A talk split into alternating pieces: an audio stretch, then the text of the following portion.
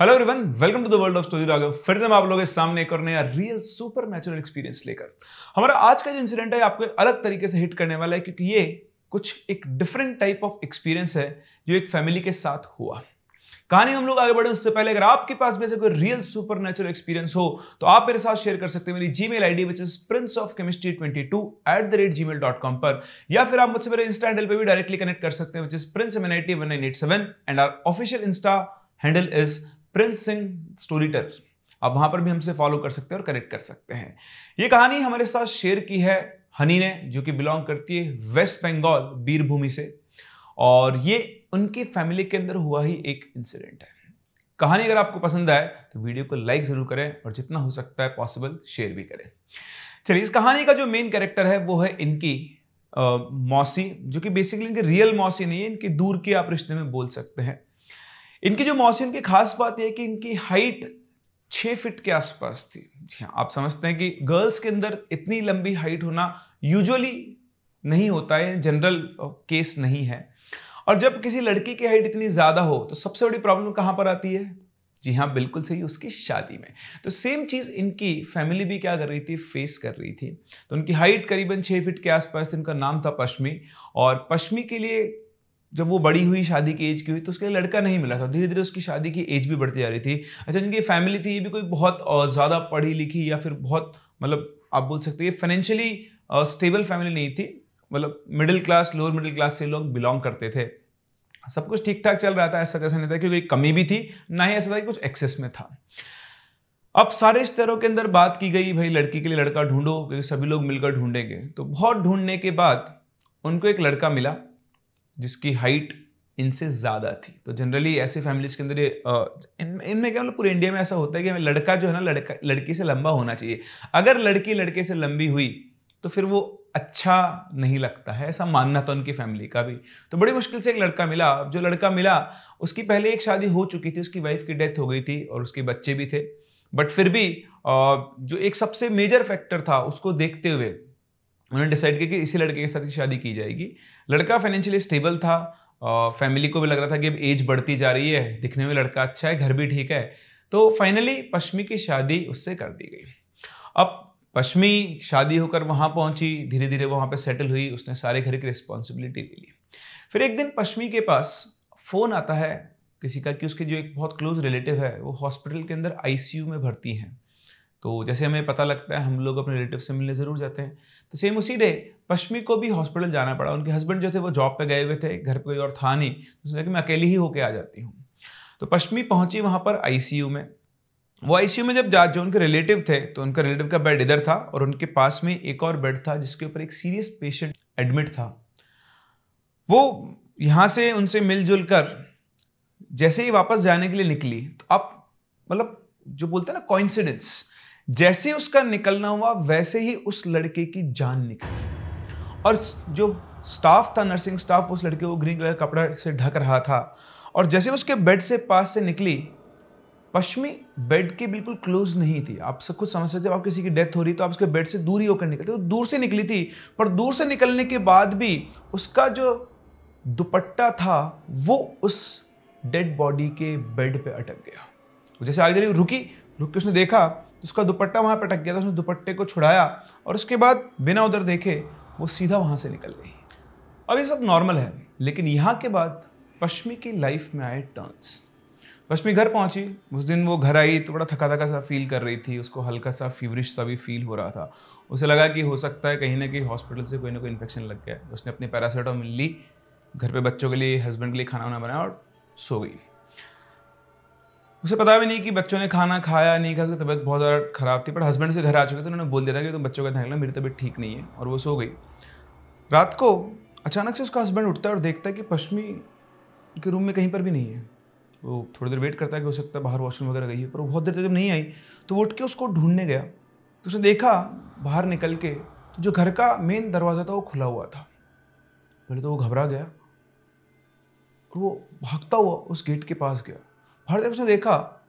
तो रश्मि उनकी जो गली की सड़क थी, उसके ऊपर नंगे पाँव ऐसे सिर नीचे करके घूम रही थी। इमेजिन करें, आपकी वाइफ रात को इस टाइम पे नंगे पैर ऐसे गर्दन नीचे घूम रही है। उसे घबरा गया उसके पास गया, भाग के उसको रश्मि, यहाँ पे क्या कर रही हो? तो उसने कोई जवाब नहीं दिया। बस चुपचाप शांत खड़ी हो गई वो समझ तो गया था कि उसने कुछ इशू है। वो उसको पकड़ के वापस अपने रूम में लेकर आया और रूम में ले जाकर उसको बिठाया। और बिठा के उसने उससे कुछ पूछना चाहो, उससे पहले ही पश्मी ने बड़बड़ाना शुरू कर दिया। वो मुझे छोड़ के चली गई तो क्या हुआ? I deserve better than her I deserve better than her उसकी बात सुन के उसके हस्बैंड को कुछ समझ में नहीं आया। मैं आपको बता दूँ, पश्चिमी जो है, वो सिर्फ़ एक गाँव के अंदर टेंथ क्लास तक पढ़ी हुई है। गाँव के जो गवर्नमेंट स्कूल होते हैं, हिंदी मीडियम से, उसको ना इंग्लिश बोलना आता था, ना इंग्लिश पढ़ना आता था। उसके पति को समझ में नहीं आया कि एकदम से इंग्लिश में कैसे बोलने लग गई है। उनको झटका दिया, तब जाके कहीं पर पश्चिमी होश में आई। उसने पूछा, क्या हुआ तुम्हें? तो बोलती, क्या हुआ? बोले, तुम बाहर घूम रही थी। तो बोलती कि, मुझे तो कुछ भी याद नहीं है। तो उसे लगा कि हो सकता है बीमारी की वजह से उसको फीवर आ रहा है, उसकी वजह से थोड़ा उसका दिमाग वाग सरक गया। उसने उसको लिटाया, बोले, तुम शांति से सो जाओ। उसके बाद वो खुद भी सो गया। अगले उसने बात अपने घर में बताई।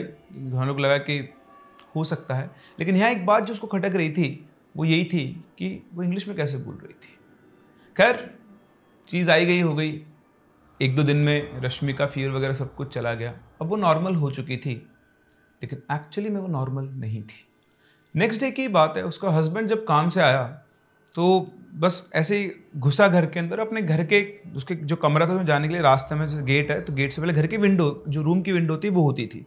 तो आता है, ऐसे विंडो से घुसा रहता है उसकी नज़र पड़ती है पश्चिमी के ऊपर। पश्चिमी वहाँ सामने ही बैठी हुई थी और बैठ के वो ऐसे गेट की तरफ़ देख रही थी और अपने मुँह को ऐसे कर रही थी।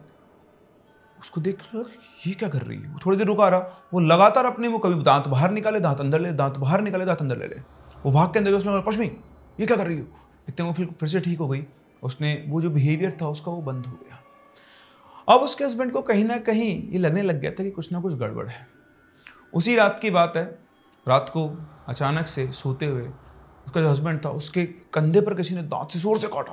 काटते हुए बहुत तेज दर्द चल रहा है घूम के पीछे देखा तो कोई और नहीं पश्मी ने उसके कंधे पर काट लिया था और उसकी आवाज़ सुनकर घर के जो बाकी मेंबर्स थे, वो सभी भागते उनके रूम के बाहर खड़े हुए थे, उसने क्या हो गया, क्या हो गया, क्या हो गया? तो उसने बताया कि जब से ये उस दिन हॉस्पिटल से आई है, तब से बड़ी अजीब सा बिहेव कर रही है। मैं इसको देख रहा हूँ, उस दिन भी रात को अकेले गली के अंदर चलना शुरू कर दिया इसने। मैं इसको लेकर आया तो पता नहीं क्या क्या बड़बड़ा रही थी। और आज तो इसने मुझे काट भी लिया है। शाम को जब मैं आया तो बड़ा ही अजीब सा मुँह बना रही थी। उसकी सारी बात उसके घर ने बोला कि अभी रात हो रही है, अभी तो इसको यहीं रखो। सुबह इसको मस्जिद लेकर चलेंगे। तो मस्जिद जब उनको लेकर गए तो वहाँ पे जो मौलवी जी थे, उन्होंने उनका प्रॉपर झाड़ फूक किया, उनको एक ताबीज़ दिया और बाँध दिया। फिर वो लोग घर आ गए, निश्चिंत होकर चलो अब जो भी है वो ठीक हो जाएगा। बट ऐसा नहीं था कि वो मस्जिद से वापस आए। दिन में सभी लोग वहाँ पर प्रेजेंट थे। तो वो लोग सब सो रहे थे। तो घर के जितने लोग थे सब सो रहे थे और करीबन शाम को साढ़े चार चार, साढ़े चार बजे के आसपास की बात है। तो वो लोग, सब लोग एकदम घर में शोर मचा कि पश्मी कहाँ है पश्मी कहाँ है पश्मी कहाँ है? तो अब सब कंसर्न तो थे ही क्योंकि उसका जो बिहेवियर था उसकी वजह से तो सबने उसको ढूंढना शुरू किया घर के अंदर। घर के अंदर वो कहीं नहीं मिली, फिर बाहर गए मोहल्ले में। सब लोगों ने सब जगह ढूंढ लिया। फिर इनके घर के पास में एक बरगद का पेड़ था। तो ये उसी के आसपास कहीं ढूंढ रहे थे, इनके हस्बैंड भी थे और फैमिली के बाकी मेंबर्स भी थे। तो ढूंढते ढूंढते इनके हस्बैंड के ऊपर एक जो बरगद के पेड़ पे एक छोटा सा फ्रूट टाइप होता है, छोटा सा ना उसको, हमारे यहाँ राजस्थान में उसको गूलर बोलते हैं बेसिकली तो उसके सिर के ऊपर आके गिरा। तो उसे लगा कि पेड़ पे से कुछ आगे गिरा है। लेकिन अब वो जहाँ भी जाए, उसके ऊपर आके कैसे खींच के उसकी तरफ़ मार रहा हो।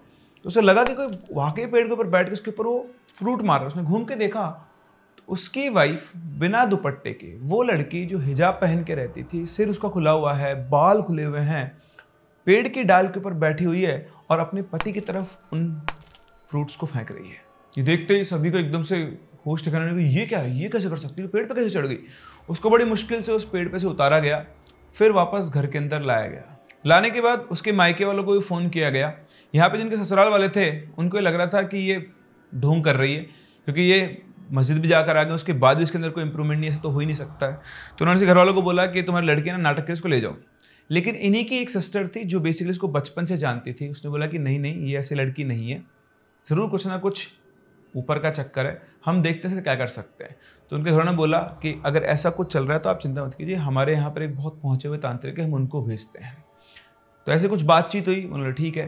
लेकिन यहाँ पश्चिमी जो थी, वो पश्चिमी नहीं रही। अब उसका बिहेवियर बहुत ज़्यादा चेंज हो गया था। ये सब इंसिडेंट से पहले पश्चिमी दिन में पाँच बार नमाज़ पढ़ा करती थी, वो काम उसने बंद कर दिया था। पहले वो एक इत्र लगाया करती थी, लेकिन अब वो जो मर्दों वाले परफ्यूम्स होते हैं डिओड्रेंट्स होते हैं, वो यूज़ कर रही थी। बेसिकली उसका बिहेवियर एक मैन की तरह होना शुरू हो गया था।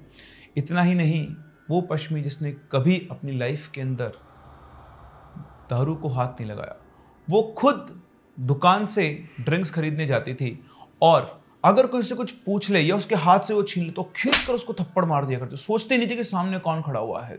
तो बड़ा ही उसका अग्रेसिव बिहेवियर हो गया था, अगर उसको उसकी इच्छा का काम करने से रोका जाए तो।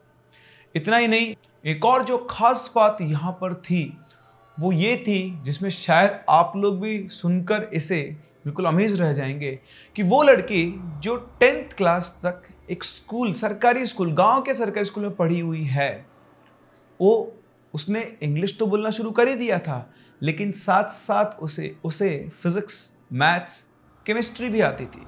जी हाँ उनका जो एक भतीजा था, जो कि इलेवंथ क्लास के अंदर था, इसके पास साइंस मैथ्स थी, वो उसको श्रोडिंगर्स इक्वेशन सिखाया करती थी। हमारे बहुत सारे जे और नीट एस्पिरेंट्स आज भी श्रोडिंगर इक्वेशन को याद नहीं रखते हैं वो उसको श्रोडिंगर इक्वेशन याद था, वो उसको एक्सप्लेन भी करती थी। मैथ्स के अंदर फिजिक्स के अंदर जो वेक्टर चैप्टर होता है मैथ्स के अंदर और क्वाड्रेटिक इक्वेशन होता है, उनको वो सॉल्व करके अपने भतीजे को पढ़ाया करती थी। और उस टाइम पर वो एक बिल्कुल सिंसियर इंसान की तरह बैठकर अपने भतीजे को हर एक चीज़ समझाया करती थी। तो उसके भतीजे को भी विश्वास था कि ये चाची इतना खतरनाक जानती चीज़ों को। उसको तो नहीं पता था उसका क्वालिफिकेशन क्या है। लेकिन जिन लोगों को पता था, वो बहुत अमेज थे कि इस लड़की को पढ़ना लिखना कहाँ से आ गया। और आज से पहले कभी तो ये अंग्रेज़ी भी नहीं बोला करती थी और आज ही इसको इसको एनसीआरटी सिखा रही है। तो ये एक बहुत ही खतरनाक सा इंसिडेंट था, जो कि उनके घर वालों को भी लगा और वाकई में बहुत ही अमेजिंग सा ये एक्सपीरियंस रहा होगा। बट इन सब चीज़ों के चलते चलते एक, वो जो तांत्रिक थे, वो भी इनके घर आ चुके थे। उन तांत्रिक ने उसको देखा अपना कुछ किया, उसके हाथ सिर पे हाथ रखा, आँखें बंद की, उसको रीड किया स्टडी की, जो भी, उसके बाद बोलते हैं कि इसके ऊपर एक लड़के की आत्मा है? तो उन सबने पूछा, लड़के की आत्मा है? बोलते हैं हाँ इस पर एक लड़के की आत्मा है। तुम लोग एक काम करो, इसको इस कमरे में ले जाके बंद कर दो। तो उसको उस कमरे के अंदर अकेले बंद कर दिया गया और बाहर विंडो से वो बाहर झाँक रही थी, सभी लोग उसको देख रहे थे। तो उसके बाद उस तांत्रिक ने घर वालों से बोला कि, घर के सारे लाइट्स ऑफ़ कर दो और जो जहाँ चुपचाप वहीं पर खड़ा हो जाए। फिर उसने एक हवन जलाया। और अपने मंत्र पढ़ना शुरू किए। दस पंद्रह मिनट तक तो कुछ भी नहीं हुआ, लेकिन अचानक से एकदम से पश्चिमी जो वहाँ खड़े होकर उसको देख रही थी, उसने अपने बाल खोले और जो खिड़की की जो बार्स थी, उनको पकड़ के कुछ ना कुछ बड़बड़ाने लगी। जैसे बड़बड़ाने लगी तो तांत्रिक ने उसको देखा और बोला, कौन है तू? उधर से आवाज़ आती है, मैं सागरदीप हूँ और मैं बुर्दवान हॉस्पिटल से इसके साथ में हूँ और तभी से मेरे कब्जे में फिर तांत्रिक ने पूछा क्या चाहता है तो इससे? छोड़ दे इसके शरीर को। तो बोलता है कि नहीं, ये मुझे पसंद आ गई है। जब मैं अपनी आखिरी साँसें गिन रहा था तब ये अचानक से मेरे सामने आई। और उसने जो परफ्यूम लगा रखा था, उसकी खुशबू ने मुझे इसकी तरफ़ खींच लिया। और तब से मैं इसके साथ हूँ और मैं इसको छोड़ के नहीं जाऊँगा। तांत्रिक वहाँ से उठा, उसने हाथ में गंगा जलिया उसके शरीर के ऊपर फेंका और बोला, भाग जाए यहाँ से, वरना तुझे हमेशा हमेशा के लिए मैं अपने पास कैद करके रख लूँगा।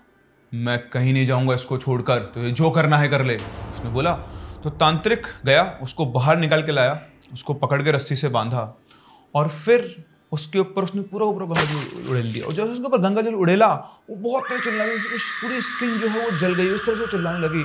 और जैसे चलने लगी, तांत्रिक उसको खींच खींच के थप्पड़ मारना शुरू बोल के, निकल इसके शरीर से बाहर, निकल जाए यहाँ से, बोल जाएगा नहीं जाएगा? थोड़ी देर पिटने के बाद अचानक से उसकी आवाज़ आती है छोड़ दो मुझे छोड़ दो मैं चला जाऊँगा मैं चला जाऊँगा मुझे माफ़ कर दो मैं हमेशा के लिए यहाँ चला जाऊँगा।